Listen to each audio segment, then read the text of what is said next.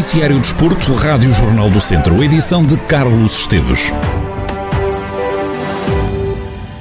É mais uma página dourada escrita na história do Clube Desportivo de Tondela. Os Beirões nunca tinham chegado aos quartos de final da Taça de Portugal até ontem. Foi no estádio João Cardoso que os Beirões fintaram o destino e chegaram pela primeira vez aos oito melhores clubes da prova rainha do futebol nacional. As coisas até nem começaram bem, com o Estoril a adiantar-se no marcador, mas antes do intervalo, o gol de igualdade marcado pelo Tondela antecipou uma segunda parte mais forte da equipa beirã, que havia de ganhar o jogo por três bolas a uma.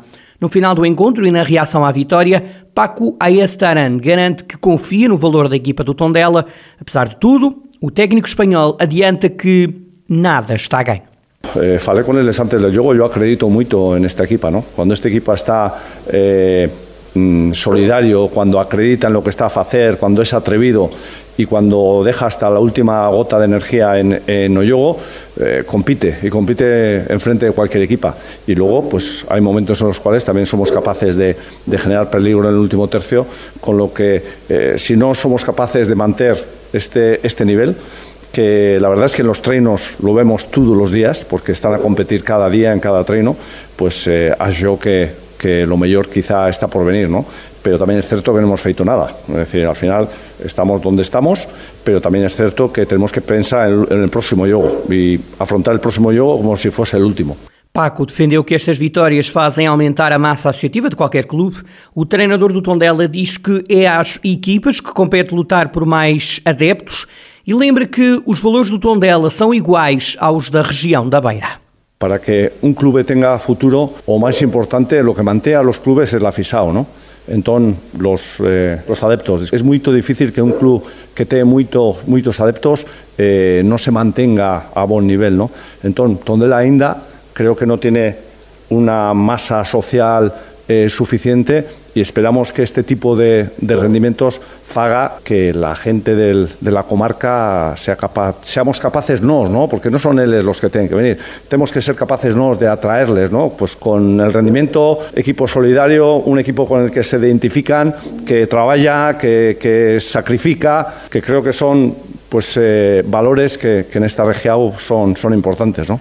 Do lado do Estoril, o treinador Bruno Pinheiro assume que a derrota da equipa da linha foi justa. Acho que a derrota é justa, acho que, acho que o Tondela merece ganhar. Fizemos um, um início de jogo muito bom, mas infelizmente não fomos competentes para manter o nível do nosso jogo. O adversário cresceu, cresceu e foi, foi superior depois na, na segunda parte. O treinador do Estoril diz que há lições a tirar desta derrota em Tondela. E nos maus momentos um, as famílias tentem-se a, a, unir e, e, e a, a, reagir, portanto o Estoril até hoje tem sido sempre uma família, reagiu sempre bem, não será de, com certeza esta derrota que irá alterar alguma coisa, vai-nos obrigar a estar mais focados e, e, procurar mais aquilo que hoje não, não conseguimos fazer, que é ganhar o jogo. Bruno Pinheiro, treinador do Estoril, no rescaldo à derrota frente ao Tondela, jogo a contar para os oitavos de final da Taça de Portugal. Para Roger Almeida, comentador Rádio Jornal do Centro, a vitória assenta bem ao Tondela. Eu penso que foi uma vitória extremamente justa. Primeira vez que o Tondela chega chegou aos quartos de final da taça, já tinha chegado duas vezes, penso eu, aos oitavos, tem um feito histórico para o clube e penso que sim, a vitória é extremamente justa, tirando o primeiro, os 25 minutos da primeira parte, que aí sim o Estoril foi melhor, mas após esses 25 minutos penso que o Tondela foi sempre mais competente, mais organizado, criou mais oportunidades, foi mais perigoso e portanto o resultado é extremamente justo para, para o Tondela. Para ouvir no jornal das 5 e meia da tarde mais análises feitas por Roger Almeida a este jogo e ao futuro do Tondela na taça e também no campeonato. Vai passar a ser obrigatório apresentar um teste negativo para entrar em todos os recintos desportivos, independentemente da lotação.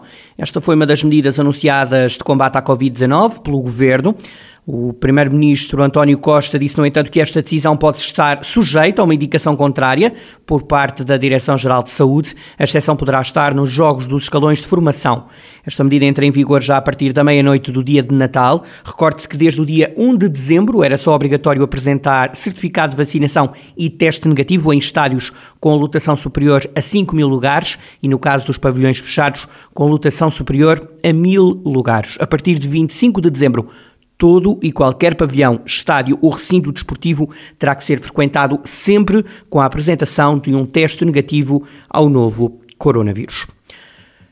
Rui Almeida já não é treinador do Ferreira Daves. O técnico deu a conhecer a decisão de sair do clube do Conselho de Sato numa publicação na rede social Facebook. Rui Almeida escreve que foi a decisão mais difícil que tomou até ao momento, pela ligação que tem ao clube e à estrutura. Na hora da saída, Rui Almeida escreve, e passo a citar: Sinto que é a decisão mais acertada, o clube acima de tudo e de qualquer pessoa. O agora ex-treinador do Ferreira Daves lembra sete épocas em que, cito de novo, lutamos, crescemos e vencemos. Rui Almeida recorda cinco títulos conquistados. O treinador descreve o Ferreira Daves como um clube, e cito, de gente séria e humilde, de trabalho e que cumpre. Na publicação, Rui Almeida aproveita para despedir-se de todos os jogadores que estiveram com ele durante sete anos e meio e também despedir-se da equipa técnica. No final da nota que assinou, Rui Almeida escreve um até já e acrescenta que irá sempre torcer pelo Ferreira Daves. E o prometido é devido, divisão de honra. O Carvalhais está na próxima fase, a divisão de honra da Associação de Futebol de Viseu, que vai decidir quem é o campeão distrital. A equipa do Conselho de Sátão, São Pedro do Sul, a equipa do Conselho de São Pedro do Sul recebeu e venceu a São Pedrense por duas bolas a zero no derby Conselho. O Carvalhais tinha de torcer pela derrota do Penalva do Castelo em Vilmoinhos, frente ao Lusitano, e isso aconteceu mesmo. No final do encontro, Fernando Pinto, treinador do Carvalhais, garante que tentou que todos os jogadores não tentassem saber o resultado do jogo em Vilmoinhos, mas também sabe que isso foi impossível de evitar. Um jogo difícil, um derby intenso com, com com duas equipas a procurarem ganhar. Nós sabíamos que o São Pedrense tem uma equipa forte e tem muita dinâmica de jogo e sabíamos que se deixássemos arrastar o jogo até ao fim, a ansiedade que, que se podia criar no jogo não nos ia ser benéfica. Então uh, arriscámos, fomos audazes uh, e tentámos uh, marcar gols logo na primeira parte e foi isso que aconteceu. Entramos muito fortes, com muita competência, com o apoio dos nossos adeptos que hoje apareceram também em grande número, tem acontecido, mas hoje foi, foi formidável.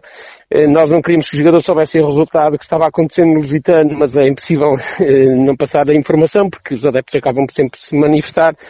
Mas foi um grande jogo, intenso, muita qualidade neste jogo e, e, foi um grande prémio para o nosso grupo de trabalho porque acreditámos até ao fim e, e conseguimos. Notoriamente emocionado, o treinador do Carvalhais diz-se orgulhoso pelo trajeto do clube no campeonato distrital.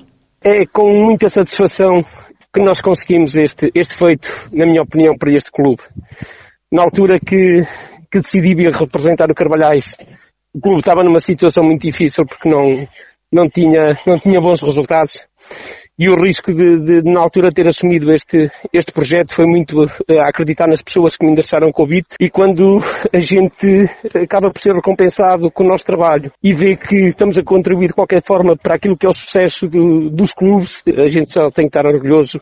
Já representei muitos clubes, mas este, esta passagem à fase subida é, é com muito agrado, com muito gosto e, e, e, acho que é um marco, um marco histórico para o Carvalhais e para nós, a equipe técnica também, porque só nós é que sabemos as adversidades que passámos até esta fase. Fernando Pinto, o treinador do Carvalhais, em declarações à Rádio Jornal do Centro, logo depois do encontro que acabou em vitória e em apuramento para a fase de campeão da Divisão de Honra, às 5 e meia pode ouvir em exclusivo também as declarações do técnico do Sinfãs, Luciano Cerdeira, vai analisar aquilo que aconteceu no passado fim de semana e que deu o apuramento do Sinfãs para a próxima fase de apuramento de campeão na Divisão de Honra. No futsal, o ABC de Nelas começou com uma derrota, de subir à primeira Divisão de futsal.